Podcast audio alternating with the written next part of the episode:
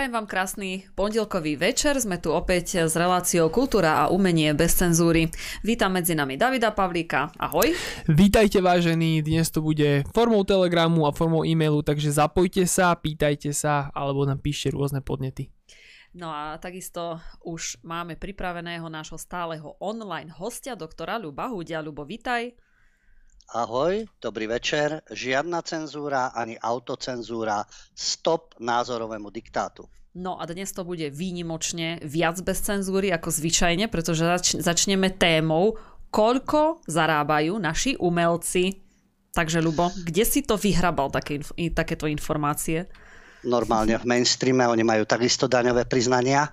Ak to niekomu zaváňa nejakou závisťou, tu nejde o závisť, každý podľa svojich schopností pokiaľ to nie je na úkor niekoho iného, pokiaľ to nie sú nejaké tunelové veci a protekčné veci. No a tu sa k tomu dostávame, pokiaľ ide o umelcov. Ja ešte zdôrazním v súvislosti s našou reláciou, že tou motiváciou je myšlienka francúzského filozofa Guillaume Fayeho, ktorý hovoril o tom, že s odkazmi na vybrané európske filmy umelecké diela a literatúru, je možné sprítomňovať si príklady toho, čím sme kedysi boli a čím by sme mali alebo chceli byť. Čiže kultúrne poslanie, no a pohľadom na súčasnú svetovú i slovenskú kultúru ukazujeme, v akom žalostnom štádiu sa nachádzame. A o tom je naša relácia. Keď hovoríme o tom žalostnom stave a o tých príjmoch, vždy je to tá otázka zásadná, či umelec e, presadzuje myšlienky systému, propaguje ho na rôznych tribúnach a rôznych rozhovoroch, pretože je o tom presvedčený, čo môže byť, samozrejme. Alebo sú z toho výhody a to je tá hlavná motivácia. Ale to už je otázka ich svedomia, pretože vieme, čo predvádzajú naši umelci, no naši umelci, ktorí pôsobia v Slovenskej republike vo vzťahu k Slovensku, k minulosti a tak ďalej. Ten liberalizmus je kurz, pochopiteľne. No a my poukazujeme na to, že sú aj charaktery, dnes budeme spomínať, pretože je aj výročie umrtia Karla Kryla. No a potom sú aj umelci, umelci ktorí tak ako v každom režime, keď pritakávajú, tak majú príležitosti.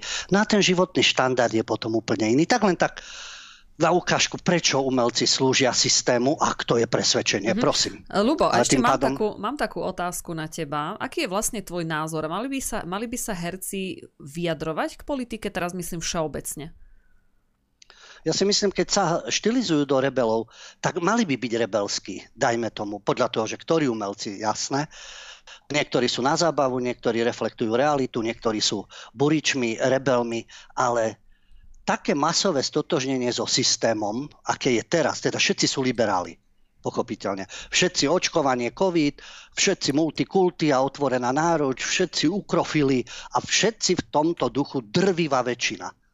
A nevidím, že by nejak, aspoň skupina, dajme tomu, že tretina hercov Národ je rozdelený na polovičku. To vidíme, keď sú rôzne prieskumy, či už sú zavádzajúce alebo nie.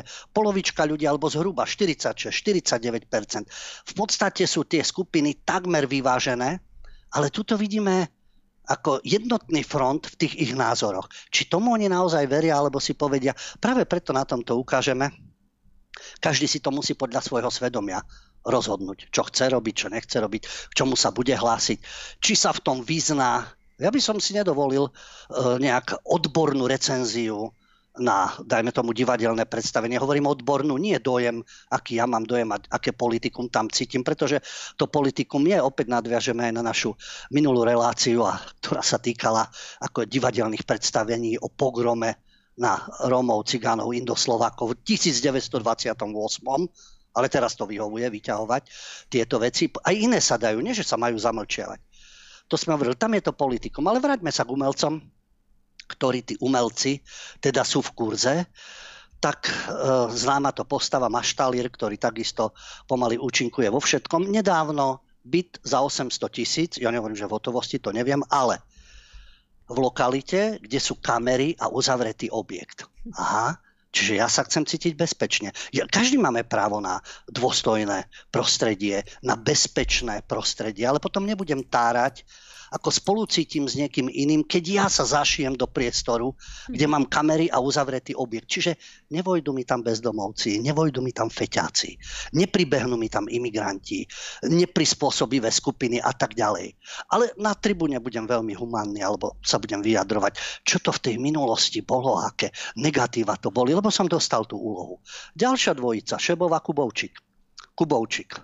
Vieme, pumpa propaganda, propagovanie súčasných ministrov, súčasnej politickej scény a tak ďalej. No, kúpime byt za 330 tisíc v hotovosti, však, vďaka pracovným ponukám. No pracovné ponuky sú, lebo pritakávam. To je, áno, aj talent, ja nehovorím, že nie. Je to humorista, Maštali je dobrý herec, takisto zahraje obožený chlebík, ako svojho času Lasica Santinsky hovorili aj otvorené, aj zatvorené dvere zahraš, ale máš talent, si šikovný, ale potrebuješ aj určitú angažovanosť. Nedostával by si toľko príležitostí, keby si bol len pasívny, nevyjadrujúci sa, alebo nebodaj ešte kritizujúci určité režimové postupy. Takže ďalší, nakupujeme byty v hotovosti, máme ďalší dom na brehu Vajnorských jazier a tak ďalej. Áno, zaslúžia si, makajú, hej, ale dostávajú pracovné príležitosti, pretože je tamto politikum. Osobnosti, ktoré, osobnosti, osoby, ktoré v showbiznise točia najväčšie peniaze. A hneď trojka. Peter Bebiak, Dano Dangel, Vanda a Damik Hricová. Mm-hmm. Tam sa točia milióny. A Peter Bebiak, LGBTI, Kuciak, nedávno zase, koho máme voliť v septembri, on už nám naznačí, koho máme voliť. Dano Dangel, humor vždy taký opatrný, taký, povedal by som, prismrdávanie systému. Viem, z koho si mám robiť humor, ale z koho nie, pochopiteľne. No a jasné, že potom sú projekty a účasť a tak ďalej. Vanda Adamik Hricova ďalšia, Bebiak Hricova, tieto politické prejavy, ktoré mali nedávno slnko v sieti. Poučovať budú národ, ale milióniky sa točia. Pokiaľ ide o hercov, spomínaný Maštáli, spomínaný ďalší Jan Koleník, tam sú tržby vyše 200 tisíc, vyše 100 tisíc, Michal Kubovčík, takisto, Lukáš Latinák, ktorý ešte, keď začínal, nemal politické vyjadrenia, ale Kemka, Pavhofová, spolok a už je, už je kritický, už je angažovaný a tak ďalej. Takisto pekné tržbičky, vlastná eventová agentúra zo ženského osadenstva Petra Polničo, no tak ako inak samozrejme, Táňa Pavhofová a medzi nimi aj Zdena Studenková. Zdena Studenková zrazu. Predtým bola neobľúbená v médiách, lebo hovorila otvorene o neprispôsobivej menšine etnickej. Pomaly bola za rasistku, ale povedala otvorene priamo určité veci, jej názov, jej názor. No, asi sa poučila, lebo už potom začala s covidom. Covid to je a očkovanie proti covidu to je ako proti žltačke, odborníčka Studenková. A teraz, keď sa zastávala riaditeľa Drličku, ktorý sa zase vrátil, komédia odvolali, vrátil, kritizovala, že politika je v kultúre a v umení. No, madam sa zobudila. Celý komunizmus hrala predchádzajúce obdobie vo všetkom a Vašáriové a tak ďalej. Jasné, že tam bola politika, lebo teraz politika nie je. No, takže takisto, keď správne uvažuje, tak sú príjmy. No a potom, ako hudobník, najväčšie kšeftíky Marian Čekovský, ten tiež pritakáva na všetko. Takže títo umelci, angažovaní umelci so správnymi názormi, spoločensky sa vyjadrujúci presne v tom duchu, ktorý je potrebný, ako hovorím, od liberálnej demokracie cez uznávanie mimoriadne geniálnych kvalít súčasnej žiaľ prezidentky a ako hovorím očkovanie, ukrofilia a tak ďalej. V tomto a tie výzvy o extrémizme eh, ne, možno sú také, takéto oni citlivé osoby, len nie sú citliví na iné veci. Teraz sú všetci ukrofili, ale predtým, ako keď boli vojny, vtedy ich to netrápilo. Neviem o tom, že by aktívne vystupovali. Aj to bolo ďaleko. Mm-hmm. Tak to je potom iné. No ale hlavne, že sú že sú kšefty a e, sú peniažky. Doprajme im. No ale potom... No a Lubo, počkaj, ešte ti poviem, že uh, si zober, že keď bola teraz pandémia dva roky, tak ako všetci pišťali, že nemajú peniaze. A teraz je krátko po pandémii, v pod... však v krátko, rok ako keby, hej, alebo no, to je jedno. Jednoducho, je po pandémii a všetci nakupujú vo veľkom byty a ešte aj v hotovosti. Ako je to normálne toto? Tak ako... No je, lebo sú usilovní. No. Sú usilovní, sú pracovití, veď to im nikto neberie. Len ide o to, že ty môžeš byť aj usilovný, aj pracovitý, ale nedostaneš tie príležitosti. A niektorí dostanú. No hej, ale ešte, ešte preto, nedávno lebo... všetci mali problém, že nedostávajú peniaze, že sú ano. zavretí doma, že divadla sú zavreté, že e, nemôžu hrať, že nemajú z čoho žiť a zrazu si kupujú vo veľkom byty. Hej. No lebo sa to rozbehlo, vidíš, No. telenovely idú, filmy sa nakrúcajú, no ale obsadzovaní sú tí vyvolení a tí samozrejme e, potom točia veľké kšefty a tam už ide o 100 tisíce, producenti majú milióny, no ale plus musíš mať ten správny názor, ináč by si nedostal, nedostala, možno niektorí sú aj nebinárni, nedostalo tú možnosť. No a potom e, vyjadrenie, ako hovorím, takíto angažovaní umelci, Milan Ondrik, šikovný, Hm. herec. O tom nemožno pochybovať. Šikovný, ja už som to raz spomínal, v- dávno pred covidom vystupovali v slovenskom rozhlase on a Latinak. A za, mali zaspievať skladbu, ktorá sa im páči.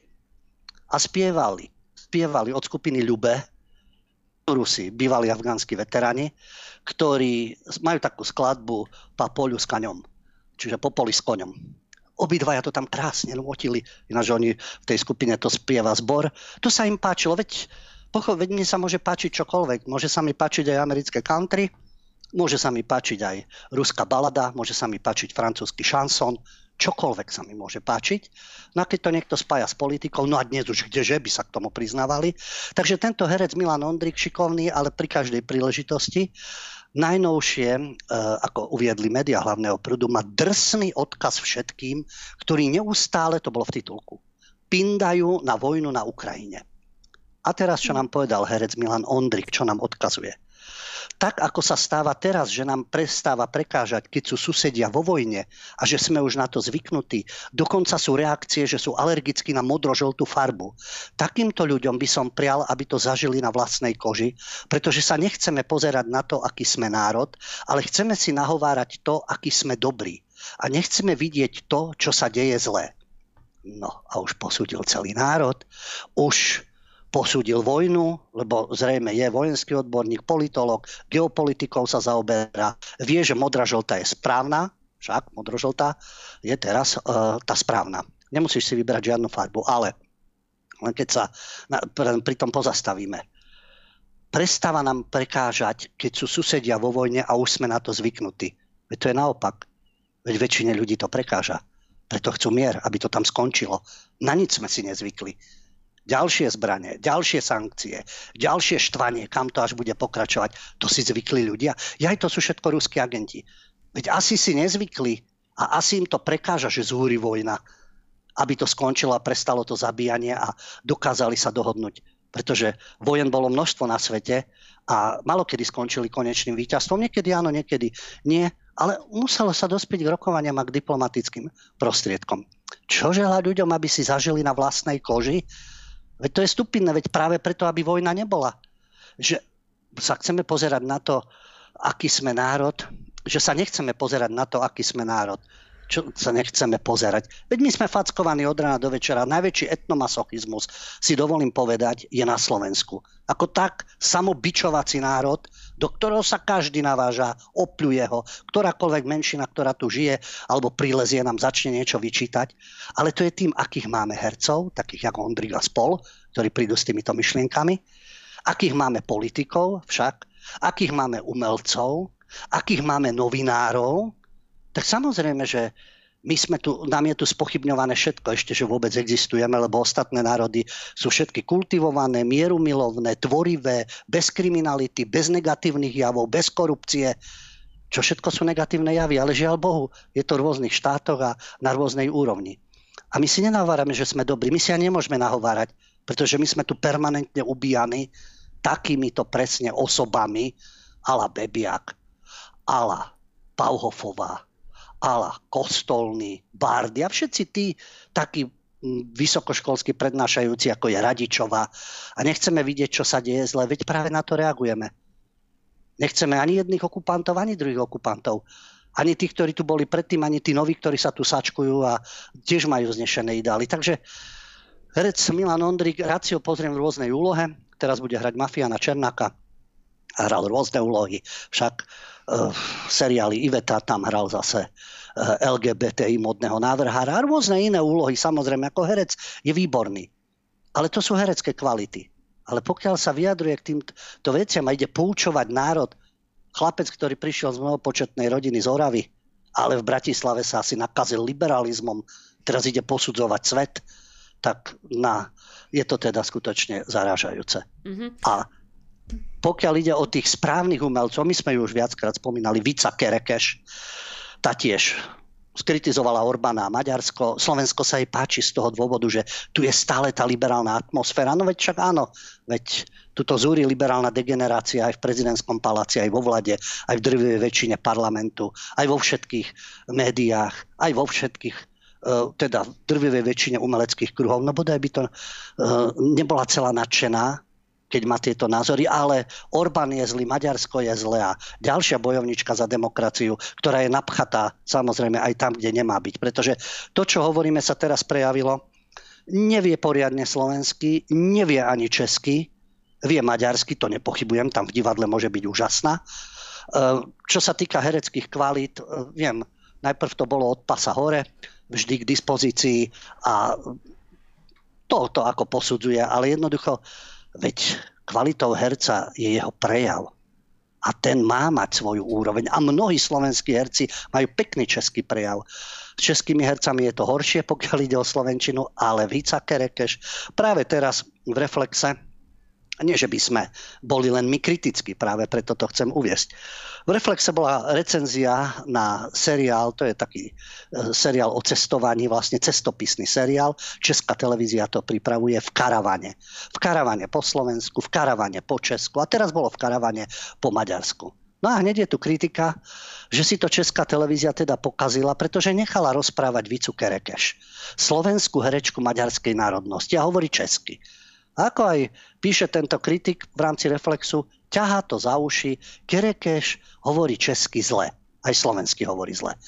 Ale ako vec názoru. Ale keby ju niekto daboval do češtiny, alebo keby hovorila slovensky, bolo by to v poriadku. Podľa tohto názoru v reflexe. Myslím si, že ani slovensky by to nebolo v poriadku. Jedine, že by ju niekto daboval, pretože áno, vie maďarsky, v Maďarsku sa dohovorí, ale že tá jej nedokonalá čeština ťaha za uši, dovolím si povedať aj slovenčina, divné slova, stavba vied a navyše nie je dobre rozumieť. A tým pádom je aj nižšia sledovanosť. Napríklad v karavane po Česku to sprevádzal Aleš Háma e, v rámci Českej republiky, malo to veľkú sledovanosť na programe ČT2, bola rekordná sledovanosť, niektoré diely videlo 5,5 milióna ľudí, aj 600 tisíc, ale teraz Maďarsko z Kerekeš má 200 tisíc. A takisto aj Slovenčina bola dobrá, lenže to sa týkala e, Slovenčina. Češtine predsa rozumieme, ale žáma, ale ten, táto Kerekeš to je prepadák. Dokonca je tam návrh, že keby Česká televízia pokračovala napríklad v karavane po Polsku. Oboznamujete sa s tou krajinou, historickými pamiatkami. Má to svoj kultúrny prínos. A tam je zase navrhovaná Eva Farna. Áno, Eva Farna, lebo vie perfektne česky aj polsky. Ale Kerekeš tam musí byť nasačkovaná, pretože má správne názory, pretože je kamarátka s Žebejkom, pretože v českej televízii, ktorá je tiež presiaknutá fanatickým liberalizmom, tieto osoby majú jednoducho protekciu hoci kto šikovnejší by to mohol moderovať, kto samozrejme vie aj pekne slovensky a vie aj maďarsky a môže sa v tom priestore zorientovať. Takže toto sú tí angažovaní umelci, ktorí včera boli umelci pod kladivom, kosákom a pecipou hviezdou a mali rôzne reči alebo čušali. No a dnes je Modrá je dobrá, modro-žltá je dobrá a tiež niektorí držia hubu a krok a niektorí sa v tomto angažujú a ešte nám budú odkazovať, aký sme my národ, koho môžeme voliť a podobne. No neviem, kde v inom národe by niečo dosiahli, lebo uh, dovolím si povedať, že ešte tak v Českej republike aj to z milosti politickej a na Slovensku a potom je koniec. Mm-hmm. Takže neviem, ktorý národ na Novom Zélande alebo v Austrálii by ich prijal, aký sú úžasní. Nech sa páči, tam je stále ten Hollywood nech sa rozbehnú do LA a nech krásne úlohy dostávajú a tam nech kýdajú na Európu, na Slovensko, na čo chcú. Ale tu, tu môžu byť vďační. Hm. Tak e, Vica Kerekeš, ona nedávno aj hovorila, že ona chodí ako kompárs niekde do zahraničia, alebo ako chcela by sa niekde uchytiť, tak zatiaľ sme ju nevideli v žiadnom hollywoodskom filme. Tak ako snaží sa. No a v tom biznise to chodí tak, že oni v podstate najprv o, oslovia toho poslušného idiota, ako ty hovoríš, a keď on zlyhá, tak ide náhradník, keď on zlyhá, ide ďalší náhradník a už aj keď ten zlyhá, tak potom ide, potom nastupujú menšiny, potom idú z menšín nejaký a potom na konci, už teda keď to všetko, všetci zlyhajú, tak dajú priestor niekomu, aj možno kto má iný názor. Takže bohužiaľ je to takto. No, tak preto ju, preto ju vybrali. Ale to, čo hovorím, to nie je, že by človek neuznával ich kvality profesionálne. Profesionálne herecké kvality sú aj iní, môžu byť aj lepší alebo rovnako dobrí, ale je tam ten politický podtext. Mm-hmm. Masírujú to médiá, masírujú ich kritici, no a dostávajú ďalšie a ďalšie kšefty a vidíte tie isté ksichty všade kade, ako keby iných talentovaných ľudí nebolo. Sú aj iní talentovaní, pochopiteľne, len musia mať správne kontakty a správne názory. No vieš, ide o to, že e, Vica napríklad, ona podľa mňa vyzerá veľmi dobre na kamere, aj dobre vyzerá vo filmoch, ale ju treba dabovať.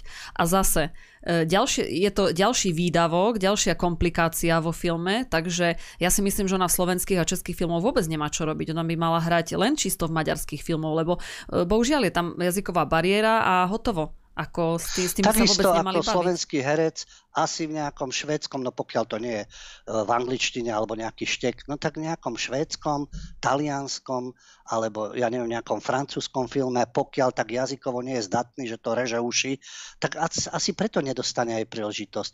No ale vieme, angličtina, tej sa venujú všetci, je to svetový jazyk, takže hurá do Hollywoodu. Aký problém?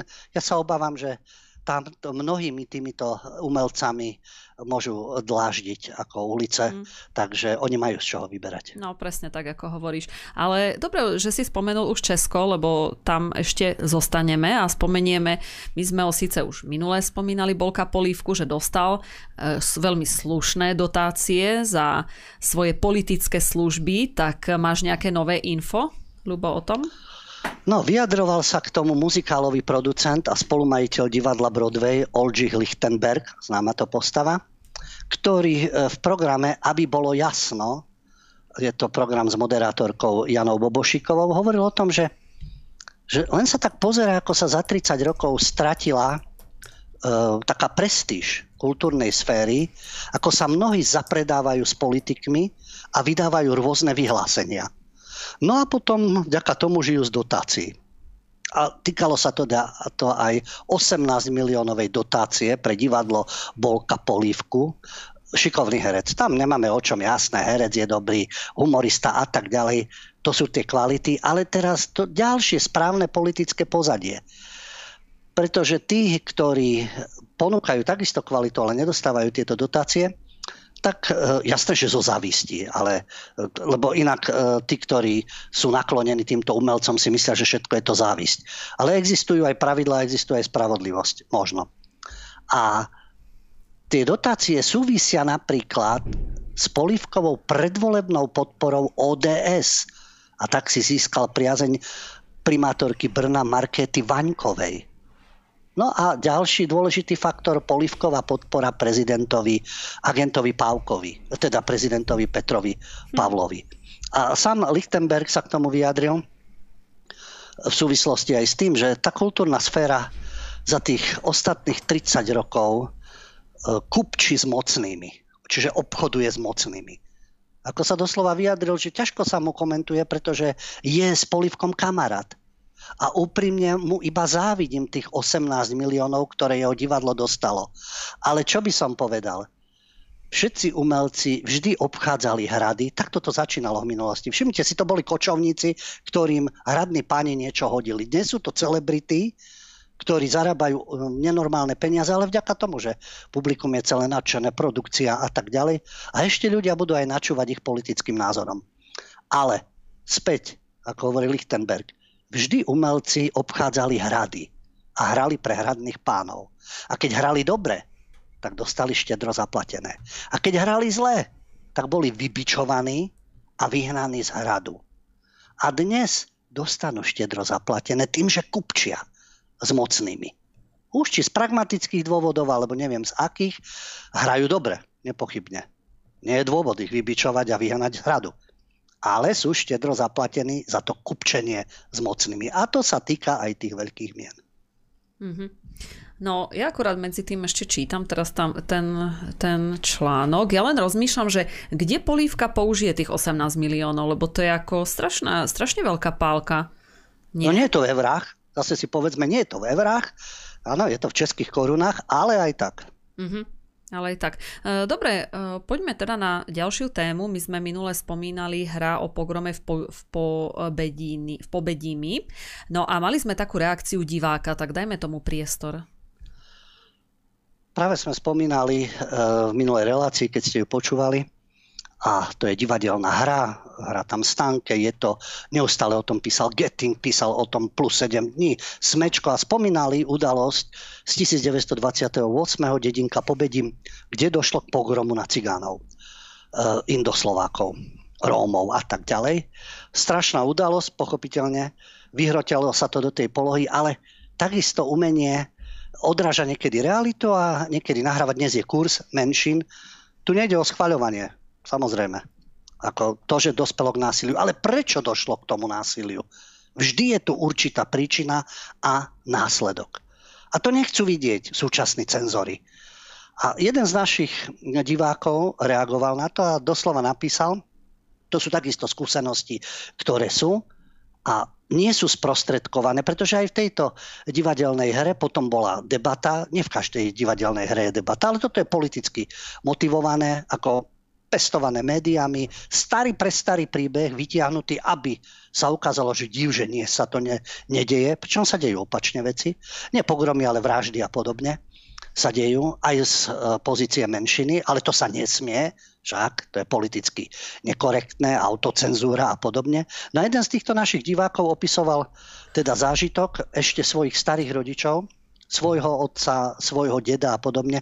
Ako to vtedy aj bývalo. Žiaľ, že to takto bývalo. No a píše o tom, ako o cigánskych pogromoch alebo pogromoch na cigánov mu rozprával ešte aj otec a dedo, že na dedinách si nevedeli rady s cigánskymi osadami. Aká novinka však. Policajtov bolo malo, aj tí sa báli. Sústavné krádeže na poliach. Hydiny, odstavčiat. No jednoducho neúnosné, to píše on.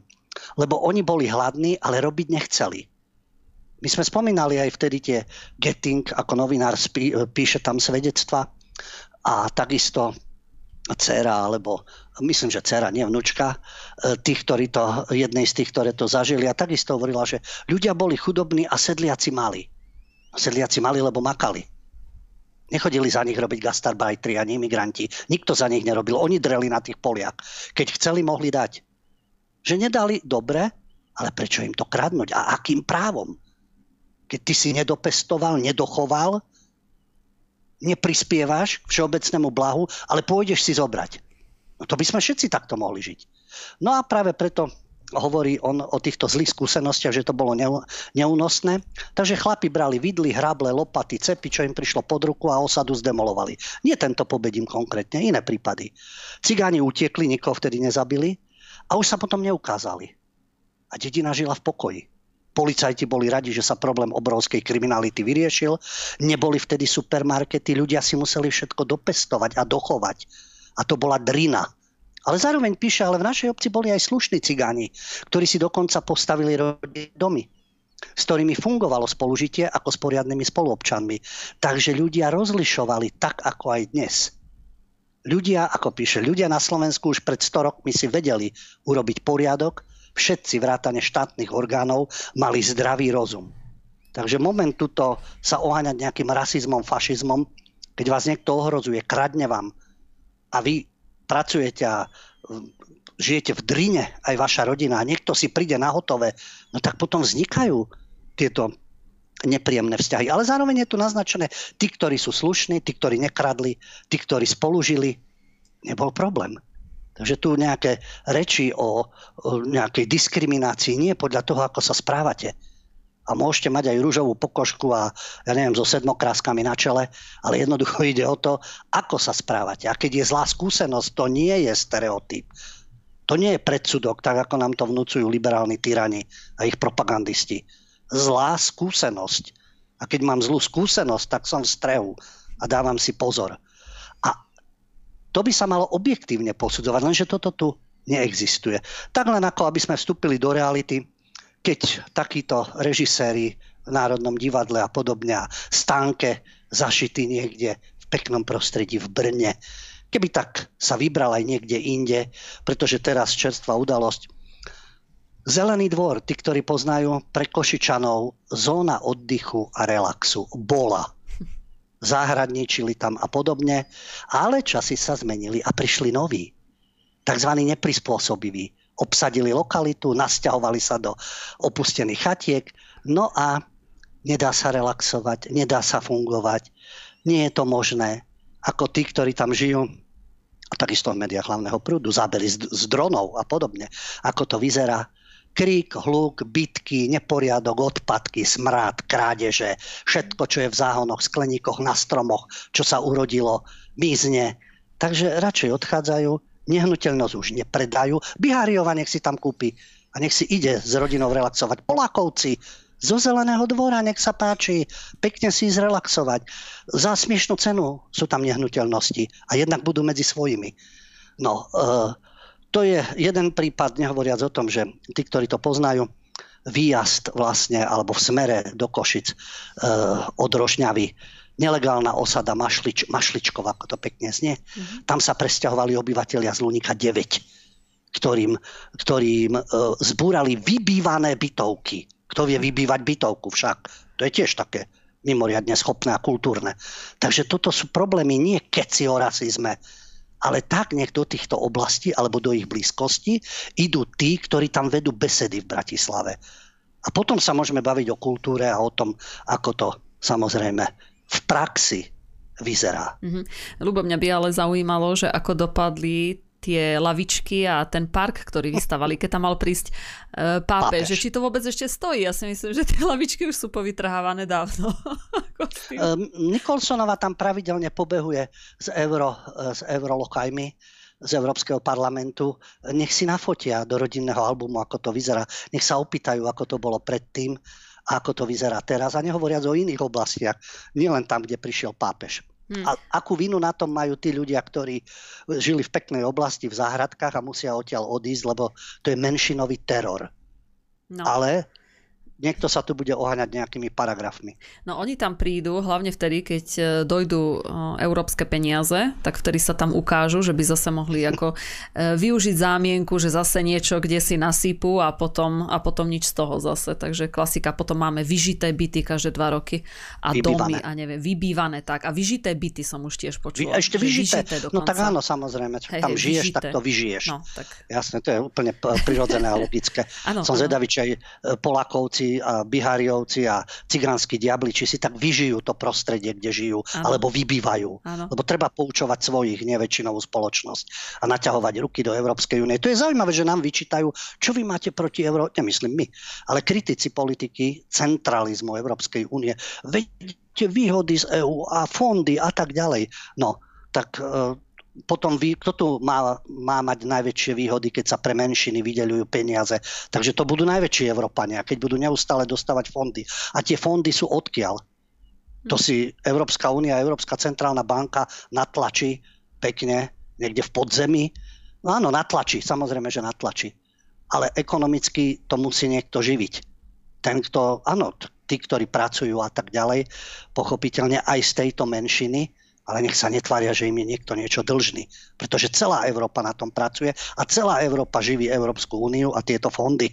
A tie potom prichádzajú aký milodar. No niekto viac dopláca, niekto prepláca, pochopiteľne, ale potom sú aj z toho výhody, lebo keď niekto ovláda trh v danej krajine a politický vplyv má, to stojí za tie peniaze. Vieš čo mňa najviac zaráža stále na tom, že pracujúci ľudia si vezmú hypotéky, splácajú ich, ich 30 rokov a tie byty nevybývajú.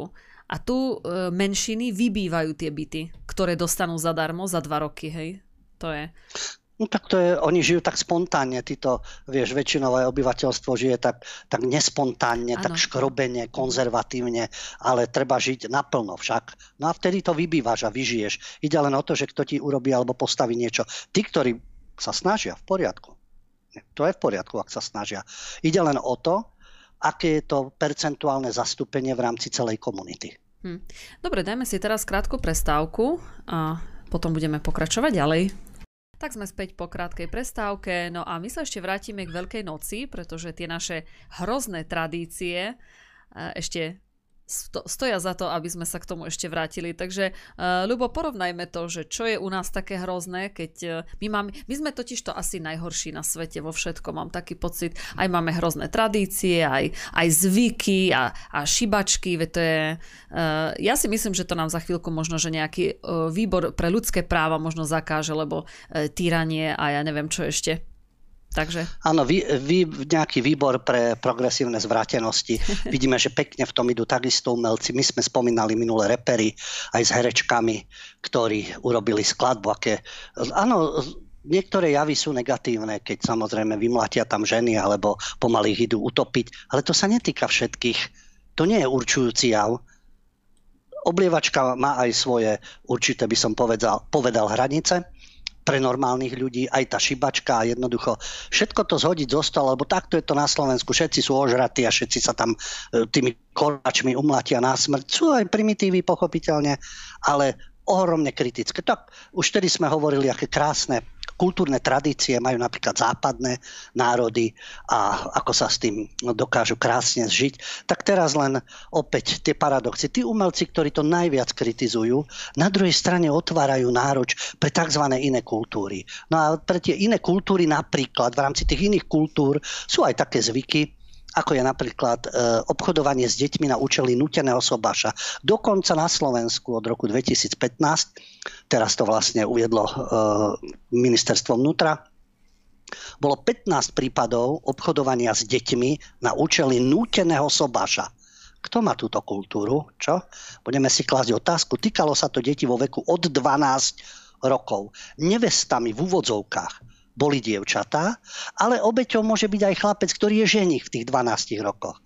Ktoré kultúry, nebudeme ukazovať prstom, aby to nebolo hanobenie rasy, národa a presvedčenia, lebo vieme, že na Slovensku môžete kýdať, urážať Slovákov, Rusov, Srbov, to môžete, to bez problémov. Ale tých ostatných, bože chráň, niečo len naznačiť. Takže táto tradícia nútených sobášov s deťmi od 12 rokov, e, nie len tu tieto prípady sú, Jeden z tých zverejnených prípadov je z Turecka, samotní tureckí novinári to odhalili, ako sa 6-ročné dievča vydávalo za 29-ročného člena náboženskej komunity a samozrejme, že sexuálne zne, zneužívanie bolo od začiatku ich v úvodzovkách manželstva. Zvláštne zvyky však, zvláštne tradície, ako obdivuhodné a im budeme otvárať náruč. No nie všetci to robia, nie. Ale zaujímavé, že niečo také tam je. No ale to sme teda v inej časti sveta a kontinentu, ale poďme mi na ten obdivovaný západ, lebo vieme, že tam sú vzory, ale malé negatíva. Tak, také kultúrne podujatie, ktoré má, alebo taká kultúra správania sa, ktoré je od e, ďalšej pašty demokracie, a to je Veľká národná v Liverpoole. To sú najväčšie dostihové sviatky roka v Británii a tam majú Ladies Day. No, lady, to sú ladinky asi takým štýlom, je to eh, tzv. vymodené, ale poobliekané ako prostitútky v poslednom bordeli nejakej štvrtej cenovej skupiny, ktoré sa tam z fliaž nalievajú šampanským, ožraté tam ležia na zemi, ukazovanie určitých častí tela, samozrejme. A zdvíhajú ich tam zo zeme a predvádzajú sa ožraté spité od šampanského do nemoty. Čítal som, bolo to, fotografie boli z tohto samozrejme, takisto v hlavnom mediálnom prúde a už tam niektorí mudrlanti, to sa poďte k nám pozrieť na zábavu, ako to vyzerá. Ale veď áno, sú takí ľudia. Ale vy tvrdíte, že Západ je úžasný. Británia, Londýn, Liverpool a tak ďalej. Vynimočný sviatok a podobne. A dámy, no dámy, ženy, britské ženy, posledná spodina utopená v alkohole. Takže aké majú kultúrne návyky a zvyky, majú aj pekné. Ale môžeme aj o tomto do nekonečna. No už keď sme pri angloamerickej kultúre, tak jedna e, taká modla v tomto svete showbiznisu, Lady Gaga. Úžasná to umelkyňa, veď ne, nespieva zle, niektoré pesničky sa dajú počúvať. Otázka vkusu, držiteľka Grammy, držiteľka Oscara a teraz spoluprezidentka. Čoho? No prezident Joe Biden vymenoval Lady Gaga ako spolupredsedníčku prezidentského výboru pre umenie a humanitné vedy. umelkyňa, takže pre umenie. Ináč ten výbor bol založený v 1982 za bývalého prezidenta Ronalda Reagana. A tí ľudia majú radiť prezidentovi a vrcholným predstaviteľom v oblasti kultúrnej politiky. Lady Gaga ako stvorená. A ten výbor je zložený z členov, medzi ktorými sú významní umelci, vedci, filantropy, ktorí preukázali vážny záujem o umenie a humanitné vedy. Má to svoje opodstatnenie. Prezident nie je vševedko, musí mať ľudí šikovných okolo seba, ktorí sa vyznajú a radia mu v oblasti kultúry. Ten výbor bol nečinný od 2017, pretože všetci odstúpili členovia na protest proti tomu, ako Donald Trump reagoval na násilnosti v Charlottesville vo Virginii. Vtedy tam zhadzovali sochy, americkí patrioti na juhu sa postavili proti tomu. Trump len povedal, že takisto, lebo všetko samozrejme boli na vine bieli nacionalisti. On len povedal, že aj na jednom, aj na druhom tábore sú takí ľudia, akí sú. To znamená, že aj medzi bielými aktivistami, takisto ako medzi Antifou, BLM a týmito prebudenými násilníkmi, Vogue násilníci, došlo k týmto konfliktom. Lenže Donald Trump sa do, si dovolil zastať sa aj bielých ľudí, čo nie je v kurze, samozrejme. Takže oni všetci odstúpili. No a Biden podpísal nariadenie o obnovení činnosti tohto výboru, ktorý je súčasťou Inštitútu múzejných a knihovníckých služieb. No tak Lady Gaga je stelesnenie múzejné artefaktov v múzeu a v knižniciach, pretože ona ponúka tú kultúru. Tak len tak pre zaujímavosť, teraz to znovu začalo kolovať na internete, ale určite už zmenila svoj charakter. Je pravda, že je to video, ktoré bolo pred desiatimi rokmi a to video je zaujímavé tým, teraz opäť to e, ožilo a je na internete, kde Lady Gaga ako hraje na bicie a mladé dievča, ktorá tam má pásky cez bradávky a v sieťovanom tričku, zvracia zelenú tekutinu na jej hruď. No, kultúra, samozrejme. No a ten klip ktorý sa znovu objavil, to je z vystúpenia, z jej vystúpenia na jednom festivale pred desiatimi rokmi. A tá zvracajúca umelkyňa, umelkyňa zvracia, to, to je umenie, to môže prísť len z Ameriky. E, nič zlom ináč, v Amerike sú aj pekné veci, kultúrne veci, ale dobytok je dobytok umelecký, ktorý je postavený na piedestal. Takže táto zvracajúca umelkyňa je dievča s menom Millie Brown, ktoré je známe ako zvracajúca maliarka. Hm? tak aj vnútornosťami sa dá vytvoriť umenie.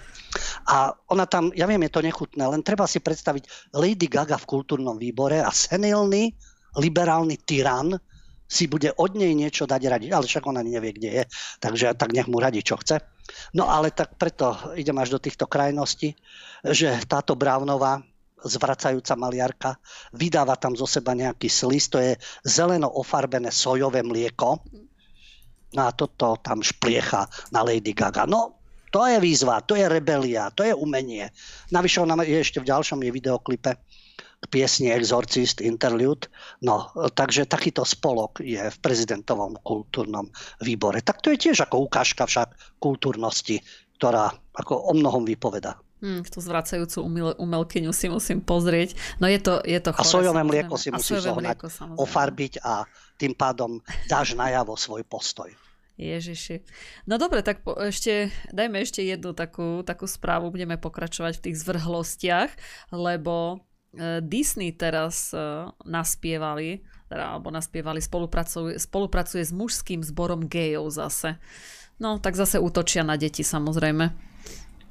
No, tak eh, hovorím, to, je, to, je, to sú nejaké etické, etické a eh, nejaké morálne, ale vieme, čo je to etika a morálka. Dnes nám to budú určovať, eh, povedal by som, ľudia, ktorí majú sexuálne a psychické problémy a ktorí sa stávajú elitou. Takže hm. ako v dedictvi, a kurva hoši guten, tak nová doba, nová doba, uchyláci budú určovať kultúru. Tak. Nič zlom, ako keď niekto sa cíti tak a tak v poriadku, ale keď to propaguje ako nejaký kultúrny smer, tak to bude podstatne horšie. Takže teraz Disney, pardon, Disney oslavuje ste výročie a oslavuje ho spolu s organizáciou, ktorá otvorene hovorí o tom, že chce, aby deti konvertovali na LGBT životný štýl. Postavili sa proti tomu rodičia a hlavne z organizácie Citizen Go. Tá sa už postavila proti týmto praktikám Disney už v roku 2019 a spustili kampaň a zbierali podpisy, e, pretože e, upozorňujú, vyzbierali už 72 tisíc podpisov, ktorá je, ktorá je adresovaná táto petícia generálnemu riaditeľovi Disney, Bobovi Igerovi a upozorňujú ho teda, že toto nie je normálny prístup, čo je normálne však ako, keď ja mám najradšej tie otázky, že čo je to normálne?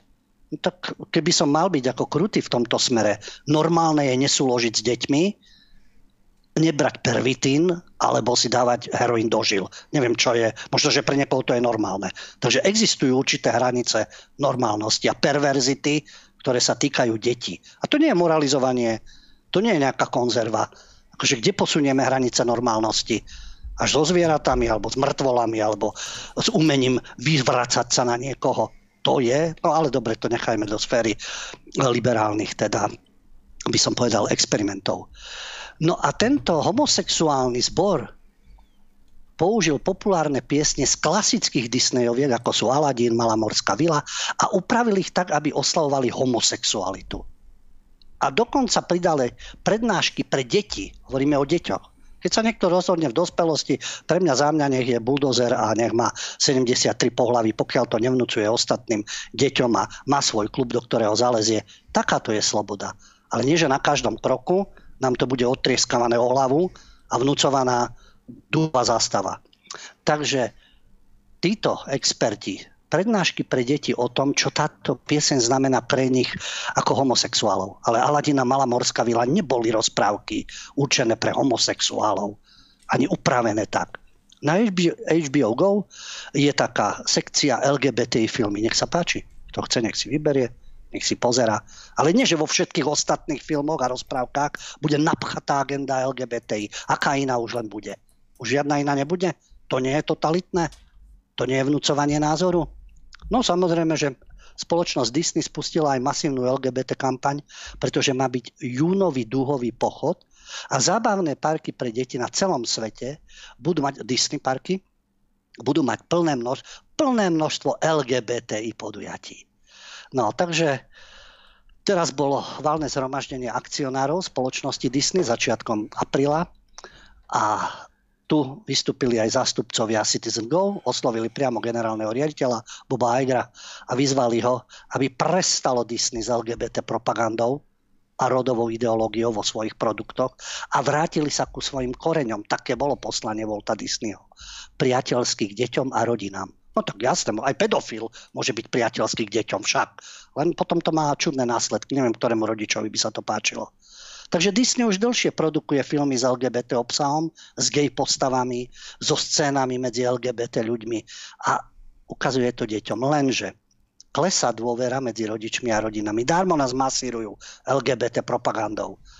Ale sú rodičia a rodiny, a je ich ešte dosť, tole, ktoré protestujú proti tomu z celého sveta. A to viedlo Disney k tomu, že stratili milión odberateľov. Zažili významný pokles odberateľov v dôsledku tejto ideológie a len za jediný štvrť rok spoločnosť stratila vyše 2 miliónov odberateľov. Hromadné prepušťanie, finančné problémy vlastne spôsobili e, tým, že šíria tú woke propagandu, prepustili tisíc zamestnancov a minulý rok to bolo 7 tisíc. A klesli im akcie za posledný rok o viac ako 30 Takže finančné straty potom prinútili v minulom roku bývalého otvorenie Vogue generálneho riaditeľa Boba Čepeka, aby odstúpil. No na jeho miesto nastúpil staronový riaditeľ Bob Iger. A keď sa opýtali teda v rámci tejto petície na uh, spoluprácu Disney so San Franciskim mužským homosexuálnym zborom na vytvorenie LGBT tematického muzikálu a pokusy tejto homosexuálnej skupiny indoktrinovať malé deti, tak Iger sa vyjadril, že v Disney by nemala byť žiadna ideologická agenda, ale e, tie produkty ich by mali podporovať väčšiu akceptáciu všetkých ľudí. To je šikovná odpoveď však. Žiadna ideológia, ale väčšia akceptácia. Takže LGBT ideológia nie je agenda a Prečo chcú indoktrinovať deti? To uh, je akceptácia. Oni neakceptujú tradičnú rodinu. Oni neakceptujú heterosexuálov. Oni neakceptujú rodiny, že nechcú niečo takéto dávať, podsúvať svojim deťom. No a Iger sa vyjadril, že spoločnosť Disney chce byť vnímaná ako podporovateľ správnych hodnôt a zostať verná poslaniu Volda Disneyho.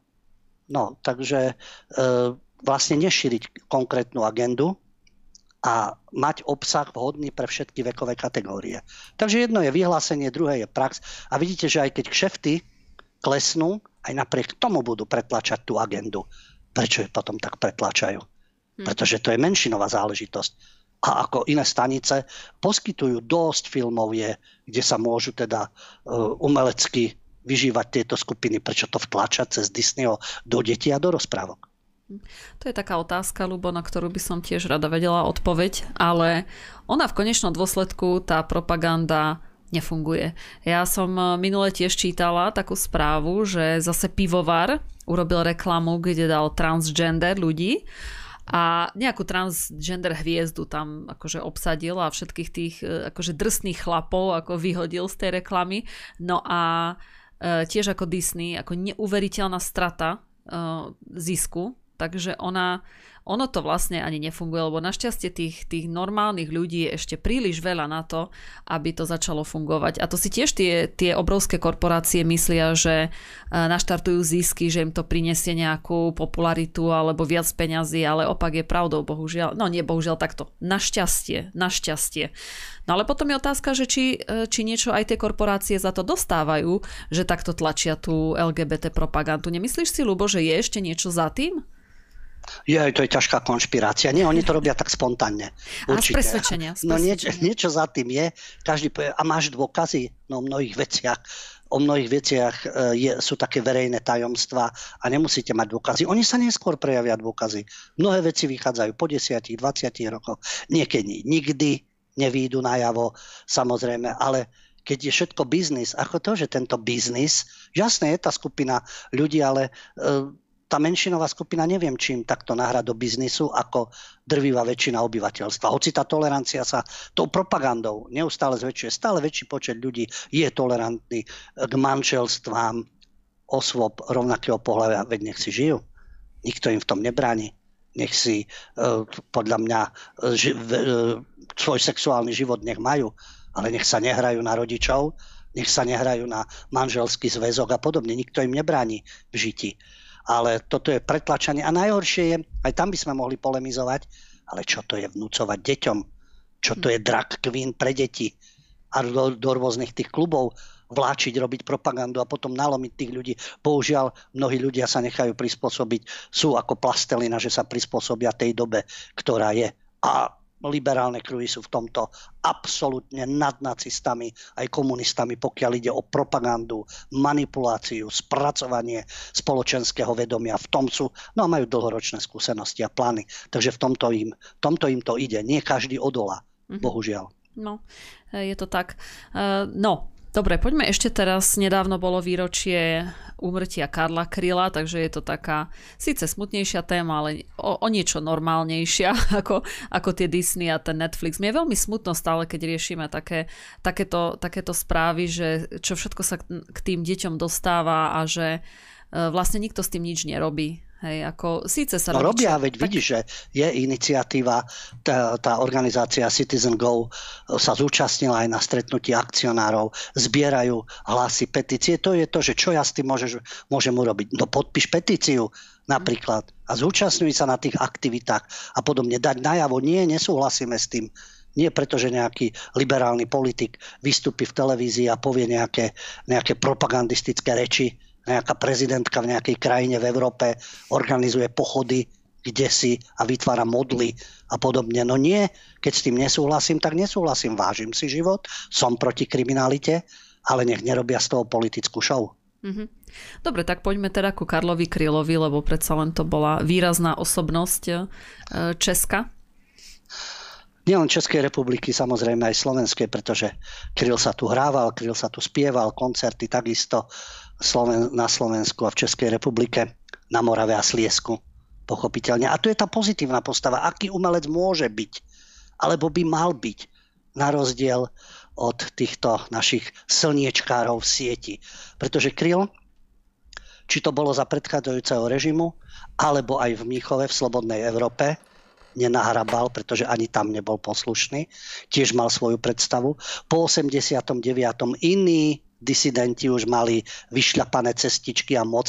On by im prekážal, pretože nebol prispôsobivý.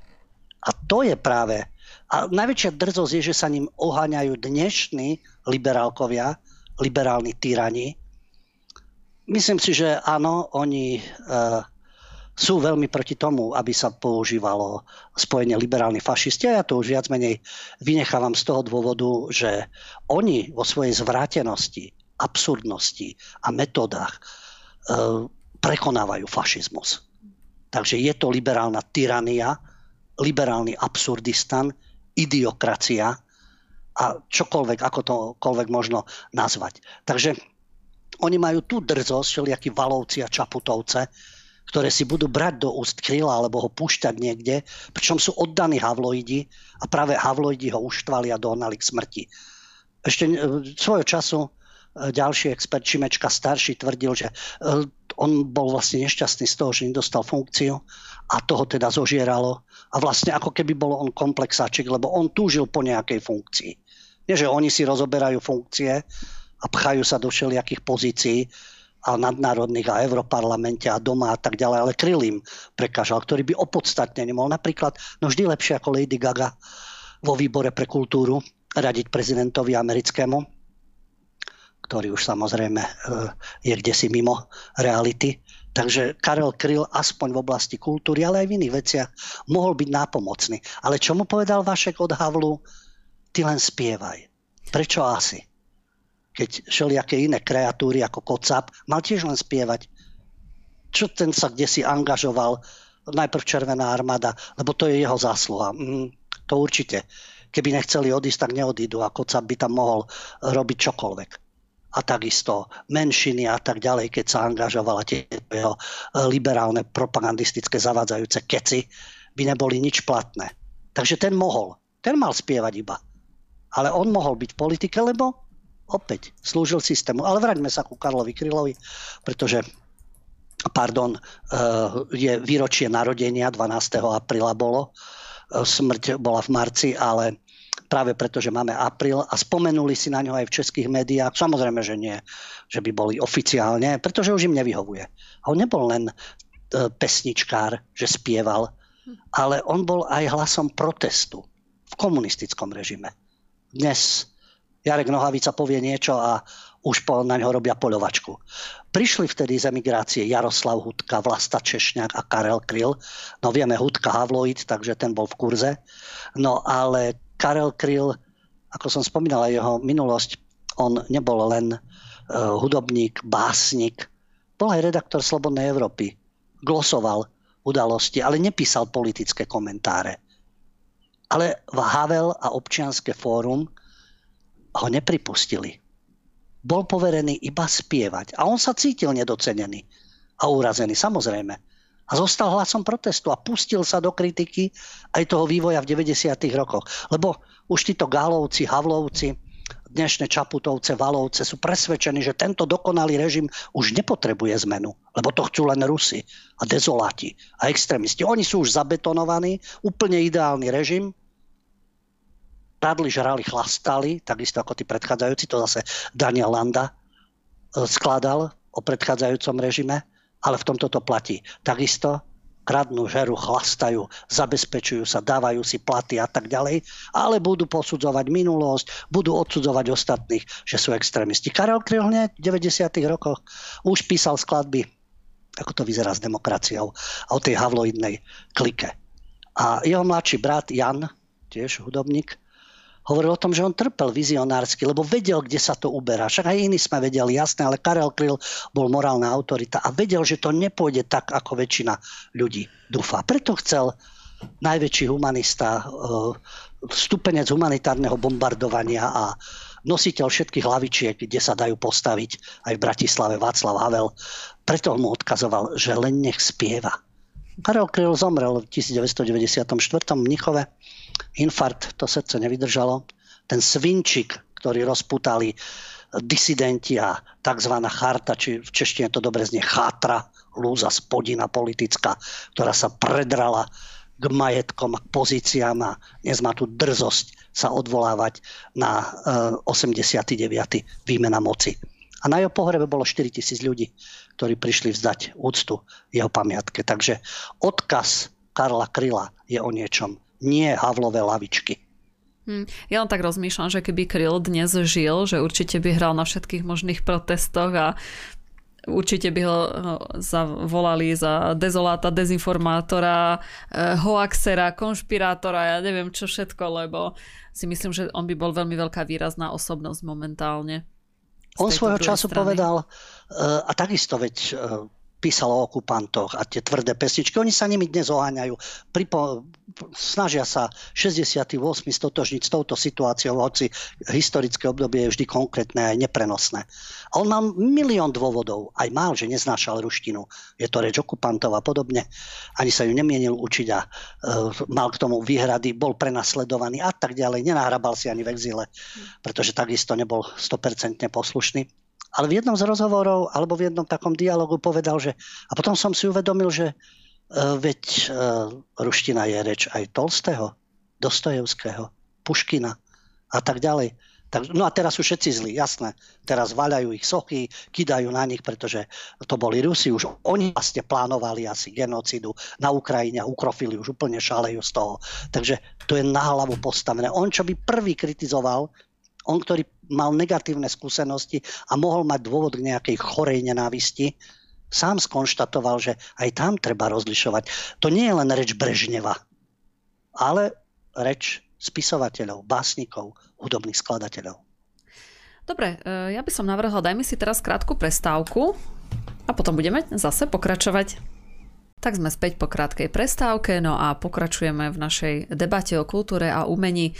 Ľubo, zachytil si informáciu, že zase v rámci Cancel Culture Netflix vymýšľa a zase obsadil uh, trošku, trošku zase historicky chybne uh, Kleopatru?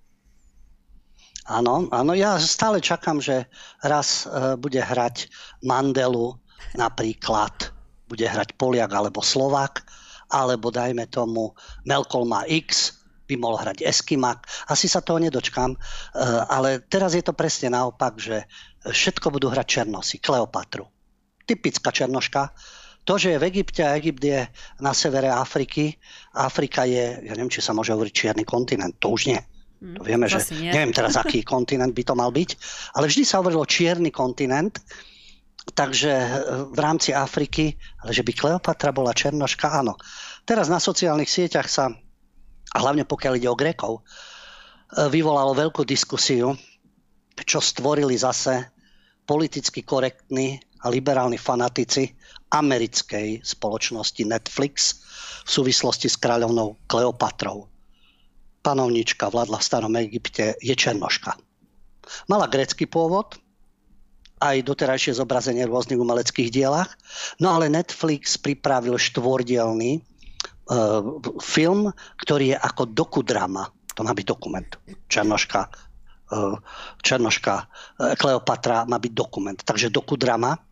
No a na sociálnych sieťach ešte, že existujú. V komentároch, pretože asi neviem, či by kritici si dovolili niečo oficiálne.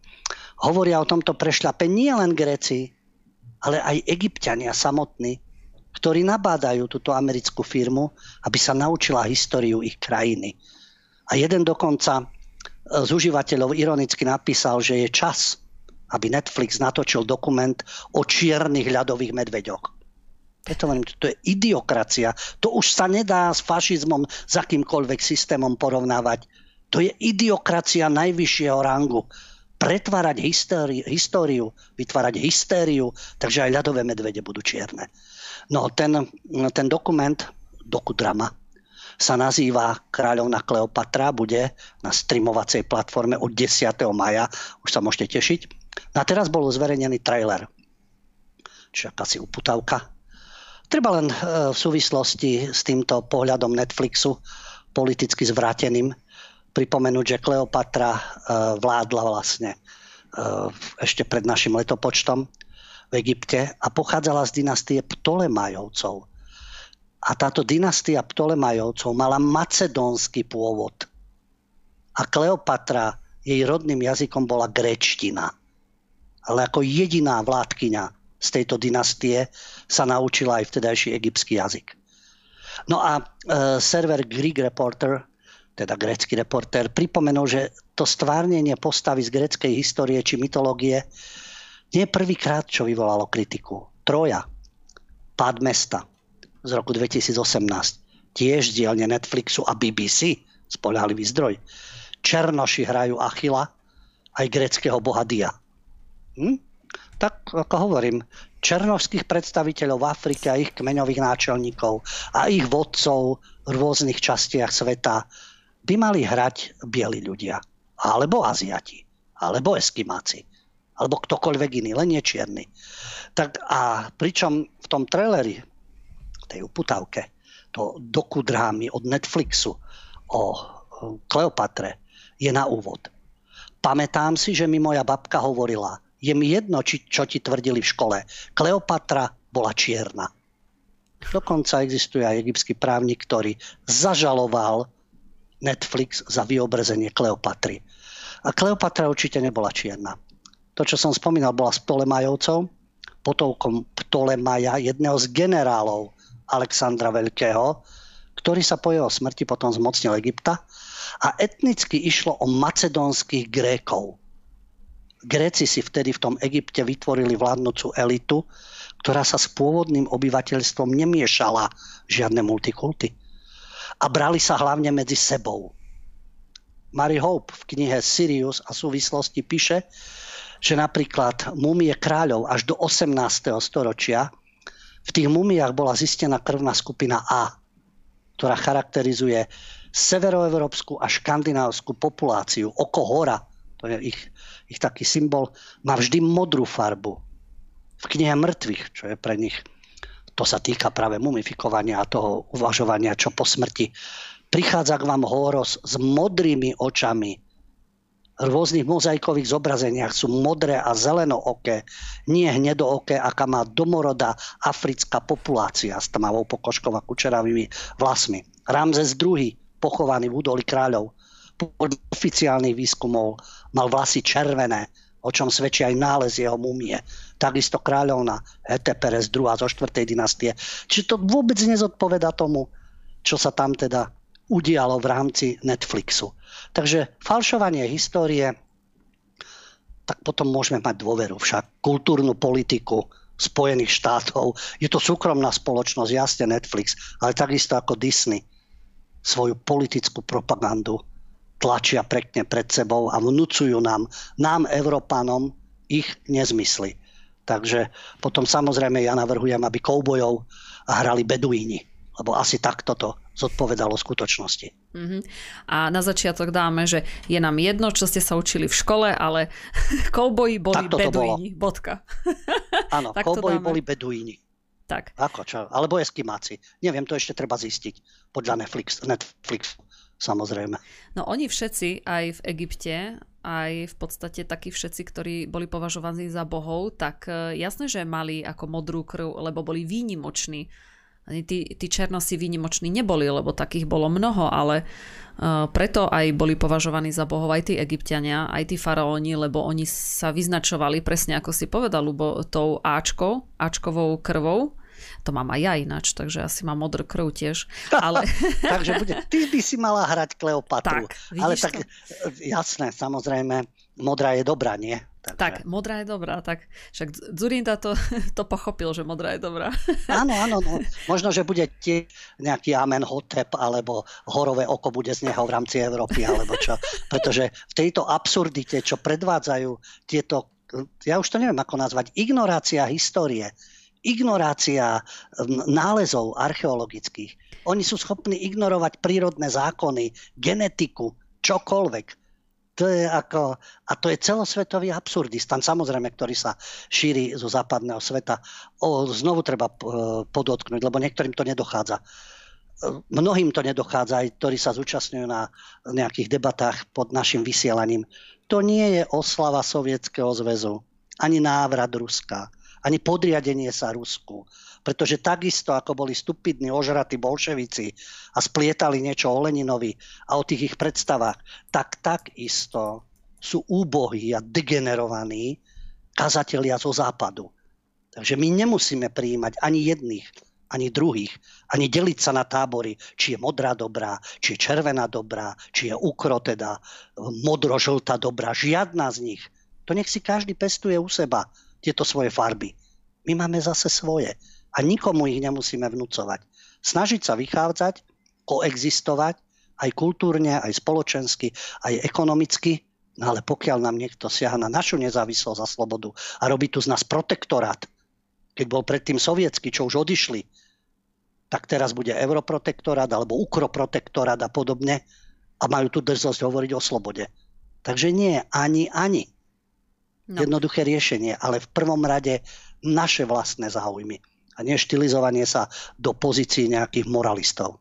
No mňa ešte, Lubo, čo na tom zaujalo, je to, že tu Kleopatru bude, alebo hrá, Jada Pinkett Smithová a to, a to vieš, kto je? To je manželka, nie, nie, manželka nie. Willa Smitha, a to je tá, ktorá aha. dostala, uh, dos, kvôli ktorej ten Will Smith vtedy dal uh, na Dával odovzdávaní cieľ dal, dal facku, to kvôli nej. Aha.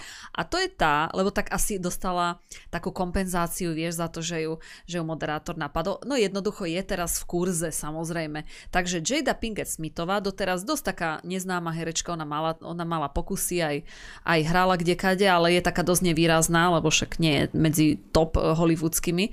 Ale jej muž je, takže asi, asi on je to tak nejak dohodil. A oni, to sú tí známi manželia, ktorí žijú vo voľnom vzťahu a majú tri deti, z toho každé jedno je nejaké transbinárne, nebinárne. Ich dcéra žije v polyamorii, takže zase ona, ja neviem, má dvoch alebo troch priateľov. No a ona, Jada Smithová, aj s Willom Smithom, oni vlastne preferujú, že žijú vo voľnom vzťahu, takže oni sú taká tradičná americká rodinka.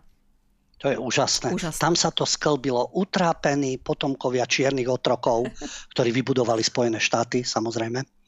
Navyše, agenda LGBTI, to vzájomne prepletené, no to je nádhera, to je, to je progres, to je budúcnosť. Tak, presne. Oni splňajú úplne všetko. Všetky kritéria. No, ano, nie, presne. tam jedno kritérium chýba. No, to nevieme. Jedno to kritérium tam chýba, Jahve no, by sa divil. Však, ešte, Lenny Kravic je v tomto ideál, len musel by byť ešte homosexuál, pretože matka Černoška, otec Žid, to je dobré, to je dobrá kombinácia, nič proti jeho hraniu, ani proti jeho hudbe opäť. Ale toto je ideálna kombinácia. No ale tam by no. muselo byť ešte niečo ešte v rámci byť, LGBT. No, Keby sa vyhlásil za nebinárneho, to by bolo úplne ideálne. No, asi tak, presne.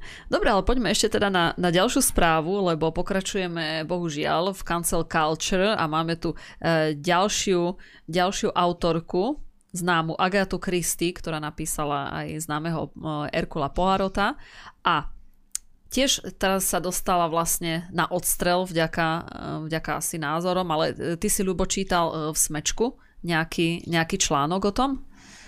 Áno, áno, ako sa e, vytešovali, že vlastne knihy Agaty Christy a či sa to týka Puarota, alebo či sa to týka slečny Marplovej, sú tam nevhodné výrazy. Darmo, že boli napísané dávno v minulom storočí. Ona, tá Agata Christy, mm, ja si myslím, že e, taký pátrači, ako je Benčík alebo Hríb z týždňa, možno by našli v jej pozostalosti nacistickú uniformu, najlepšie SS, pretože ona vo svojich dielach používala výraz cigán, černoch, žid. Tak to sa ľudia vtedy ako také termíny boli. To je z minulého storočia. Prepisujme, všetko prepisujme. Aj antické drámy prepisujme, všetko do minulosti, pretože to bolo vtedy. No a ako hovorím, táto príslušnička SS, alebo možno už aj ja blúznim, ale však v liberalizme blúznia všetci, takéto výrazy a musia zmiznúť. A sme sa nad tým zamysleli, Nataša Holinová, komentátorka SME, ktorá do článku o antisemitizme a cigánov ešte dostala aj, samozrejme, e, Agatu Christy. Ako sa to dá? No dá sa. Sme sa dá všetko. A pochválila sa teda, že akí sú tí angličania, ako idú napred, pretože sa rozhodli chirurgicky ošetriť staršie literárne diela s textovými zmenami, odstrániť výrazy ako žid, neger a podobne.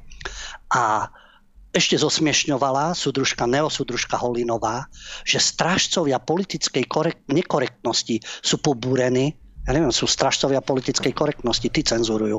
Stražcovia politickej nekorektnosti, tí sú fackovaní. A že oni sú pobúrení vzhľadom na to, čo sa deje s dielami Agaty Christy. A že sa stiažujú na cenzúru, porušovanie slobody prejavu a celý tento klasický repertoár. Neosudružka Holinová, no je to porušenie slobody prejavu. Vyhrabeme Agatu Christy z hrobu a postavíme ju pred súd Norimburský tribunál vlastne nový norimberský tribunál a pripomenieme tie slovička, ktoré používala. Cenzúra to je samozrejme. No ale veď oni to veľmi dobre vedia. Kultúrou, jazykom vymazávaš historickú pamäť. A neosudružka Holinová zo SME to aj pekne napísala. Pre jazyk platí, že ovplyvňuje realitu. A preto si naň dávame pozor. Možno ním tre, treba s ním pestovať predsudky alebo vzbudiť národnostnú či rasovú nenávisť. No, Áno, presne tak jazykom. Preto hovorím, že je zaujímavé predsudky, národnostná nenávisť a podobne. Pretože bežne, u nás to ani nie je takým zvykom, ale keď si pozriete české relácie a sú tam herci, alebo aj v politických debatách, jednoducho ľudia, ktorí oficiálne vystupujú, používajú termín rusáci. Ja viem, to sa používa v debatách, Rusáci SS, tie dve SK sa dajú. Ono by sa dalo, ja viem, dá sa preč Mekčeň, Ukroši. A takisto by sa tam dali dve SK, lebo Ukroši mali bližšie teda k nacistom ako Rusáci, respektíve Vlasová armáda teda bola, ktorá bojovala proti bolševikom a boli to Rusi a bojovali na strane Wehrmachtu. To sú historické veci. Ale bežne sa ten termín používa Rusáci. Spája sa to so 68. a podobne, ale to vyjadruje národnostnú nenávisť to vyjadruje ten prístup. Áno. A ovplyvňuje realitu. Preto nepoužívame židáci, arabáši, cigoši, lebo to je negatívne. Ale rusáci môžeme používať, lebo v češtine je rusové. Normálny kultivovaný výraz je rusové. Alebo my máme rusy, rusové. Ale keď použijete rusáci, to je jasné, že už vyjadrujete svoj postoj. Nemusia vám byť e, nesympatický alebo sympatický. Ale potom to používajme aj na iných aha, tam je to rasizmus. Takže na jedných to platí, na druhých to neplatí.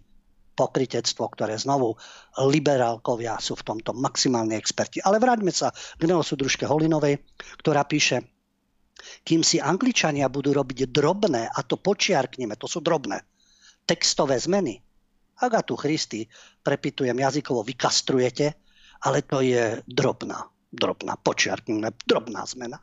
Ale u nás súdružka Neoholinová, Neosúdružka navrhuje, čo by sme mali urobiť u nás, napríklad sloveso cigániť. By sme mali odstrániť. Tak odstránime, jasné, samozrejme. Predtým sa to používalo, prečo to asi tak vzniklo? Ja všetci boli rasisti, fašisti, extrémisti, Kocur Mikeš bol takisto. To nebolo v Slovenčine, v Češtine, všetci boli, komplet, všetci. Takže nebudeme cigániť a čo budeme mať, romiť? alebo ja neviem, čo budeme mať, aké slovo. Čiže a ten antisemitizmus jednoducho všeho chuť, všeho chuť. Liberálkovia sú schopní vytvoriť fakt ako gulaš akýkoľvek. A teraz pristupme k tomu, k tým drobným, drobným, počiarkneme drobným zmenám. Nakladateľstvo Harper Collins spolupráci s citlivými čitateľmi, pozrite sa tu kastu, citliví čitatelia. Čo sú to za cenzorské krysy? Čo sú to za udavači? Čo sú to za ubožiaci duchovní? Nemenovaní. Citliví čitatelia v spolupráci s nakladateľstvom prepísali a upravili niekoľko klasických detektívnych románov od Agaty Christy e, kvôli potenciálne urážlivým výrazom. Takže najnovšie vydané romány, keď budú zo série o slečne Marplovej alebo Erkulovi Puarotovi, budú prepracované tak, aby podľa citlivých čitateľov neobsahovali urážlivé výrazy, odkazy na etnickú príslušnosť. Tak ako Arab nie je Arab, Cigán nie je Cigán, Európa nie je Európan, Američan nie je Európan, eh, nie je Američan, Eskimak nie je Eskimak. No ale poďme ďalej. To už spáchali, eh, my sme to spomínali, eh, diela spisovateľa Roalda Dála či Bondovky Jana Fleminga. Guardian o tom písal. A títo editori v nakladateľstve na základe citlivých čitateľov čiže libiotov, liberálnych užitočných idiotov, nahradili napríklad slovo domorodci slovom miestny. Alebo vyškrtli označenia ako Žid, Cigan, Černoch. Vydavateľstvo HarperCollins prepracovalo detektívne príbehy o Puarotovi a Marplovej, ktoré boli napísané v rokoch 1920 až 1976. Zbavili ho jazyka, popisov, ktoré podľa týchto citlivých čitateľov by boli urážlivé a väčšinou ide o opis postav, to, to sú hrdinovia v tých románoch, ktoré sú mimo Spojené kráľovstvo. Napríklad detektívny román Smrť na Nile z roku 1937. Už si neprečítate slovné obraty, ktoré písala Agatha Christie. Napríklad o keď je telo ženy opísané ako z čierneho mramoru, nepripustné.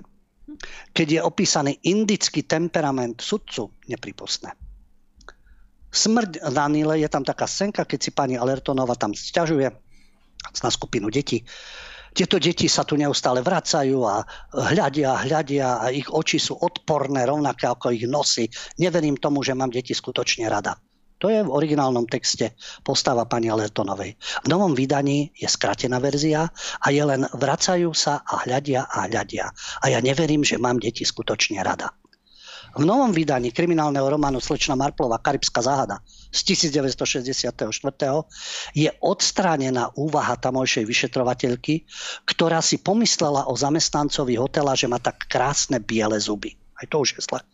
Editori upravujú tieto knihy s tými citlivými čitateľmi, a to je nový štandard v tých knižných nakladateľstvách, a preverujú nové aj staršie publikácie. Napríklad z románu, z, romá, z románu Vražda na zámku Styles z 1920. zmizla poznámka detektíva Erkila Puarota na Margo jednej z postav, ktorá je v úvodzovkách samozrejme Žid. V súčasnosti tú literárnu pozostalosť autorky s názvom Agatha Christie Limited má na starosti jej prapravnúk James Pritchard. On sa zatiaľ verejne nevyjadril, veď by ho zožrali zaživa. To je tá sloboda, nevyjadril sa. A e, tie editorské zásahy to majú tí citliví čitatelia, sensitivity readers, a ich sprá- práca spočíva v tom, že v texte vyhľadajú uražlivý obsah, stereotypy a zaujaté slo- e, stanoviská, referujú vydavateľovi, či samotnému autorovi, no Agate Christy už ťažko, a editori používajú tieto ich služby. Napríklad spisovateľka Lionel Shriverova napísala román Musíme sa porozprávať o Kevinovi. Uviedla, že by radšej prestala písať, než aby si dala radiť od citlivých čitateľov. Ďalší írsky autor, kniha Chlapec v pruhovanom pyžame, John Boyne, v jednom zo svojich tweetov napísal, žiadny seriózny spisovateľ by nikdy nedovolil, aby bola jeho práca takto dezinfikovaná. Dokonca Pen Club Amerika, kde je 7500 spisovateľov, vyjadril odpor, keď boli zásahy v tých dalových knihách. Ale len také pre zaujímavosť. V jednom z románov Agaty Christy je napríklad Černovský sluha, ktorý je opísaný ako usmievajúci sa, pretože chápe, že o istej udalosti musí mlčať. V najnovšom vydaní nie je ani sluha, to je Černovský sluha, ani Černoch, ale len pokyvujúci sa muž.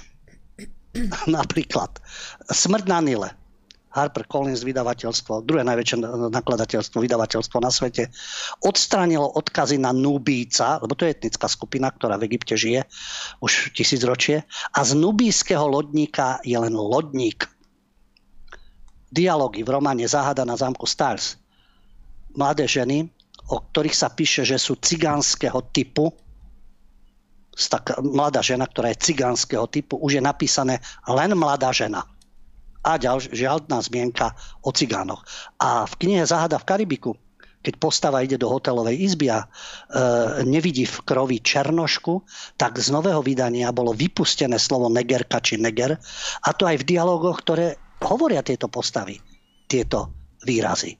Takže 10 malých černoškov, klasika samozrejme, a už sa to volá a už nezostal žiadny. 39. sa to volalo 10 malých černoškov. Už nemôžu byť ani malí černoškovia, veď tam nie je 10 malých negrov, ani nič negatívne, 10 malých černoškov. Ale beloškov by mohlo byť tiež, ale už je tam a potom nezostal žiadny. No a veľmi dobre to vystihol uh, odborník na Puarota, to je pre noviny Libre, profesor Alek van der Hoyten, to je predseda Združenia ctiteľov Erkula Puarota. To je organizácia v Belgicku, čiže e, krajina, ku ktorej sa Erkil Puarot vždy hlásila hrdo a za všetky okolnosti. Na záver, to je jeho myšlienka, je to prznenie. Inak to nazvať ani nemôžem, ani nechcem. Do svedomia nech si siahnu novodobí cenzory, ale aj tí, ktorí v spoločnosti vytvárajú atmosféru, v ktorej sa podobné zneúctenie považuje za prínosné a pokrokové. Hm. Lubo, vieš čo, nad čím ja rozmýšľam, že ty si vravel, že oni nahradili tie výrazy, ale oni ich nenahradili, oni ich vlastne všetké vymazali. Lebo vymazali, oni... áno, vymazali. svojím spôsobom, áno. Lebo áno. ako nahradíš slovo žít napríklad? Toto sa nedá. A keď už tak, uh, tak by mohli nahradiť potom aj Belocha, hej, lebo Ja viem, tam by urážať. sa dalo, že príslušník vyvoleného národa, ale to zase by zaváňalo niečím, alebo stupenec Boha Jáveho, alebo ja neviem, e, obdivovateľ Mojžiša, ale to by nemusel byť. Ja viem, dali by sa všelijaké, všelijaké prirovnania, ale nič nesmie byť. Ale to je zaujímavé, že oni si svoju identitu strážia. Pre nich sú ostatní gojovia, pre cigánov sú ostatní gadžovia. Nemusia to napísať. V ich vedomí to je. V svojej identite si to uchovávajú či už moslimovia, sionisti a tak ďalej, islamofašisti, tí ostatní sú pre nich neveriaci psi a maloverní a tak ďalej. Nie u všetkých, nie u všetkých, nie. To nie, ale v značnej časti. Aj v ich, čo prepíšeme Tóru a Talmud, prepíšeme Korán, čiže politicky nekorektný sa mi tak zdá trošku. Minule som sledoval jednu reláciu a bol tam Satmári, humorista, eh, hudobník. Predtým pracoval v Markize na zahraničí a tak ďalej. Príslušník vyvolaného národa. No a on povedal, my sme národ knihy. Ostatní sú asi primitívy, samozrejme. Oni sú národ knihy. Len nedopovedal, áno, oni sú národ knihy, hej, Talmudu. No a čo je v Talmude popísané o ostatných, to je tiež ako riadny náklad. Takže nie, netreba žiadne pohrdanie, žiadnu nenávisť, žiadne hanobenie, ale to má platiť pre všetkých. Pre všetkých.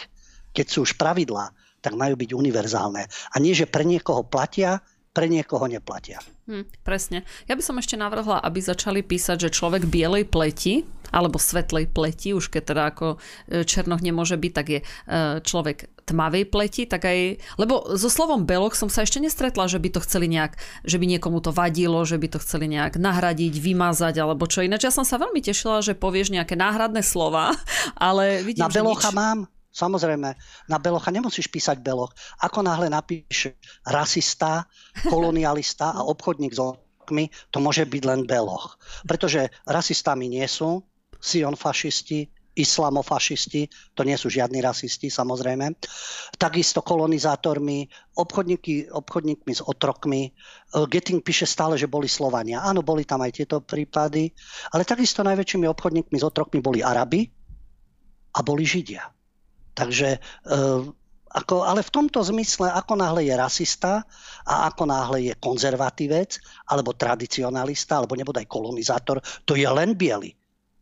Lebo ostatní nemajú identitu, nemajú históriu eh, krvi, obchodovania, kšeftov a tak ďalej, nenávisti, pohrdania ostatnými ľuďmi.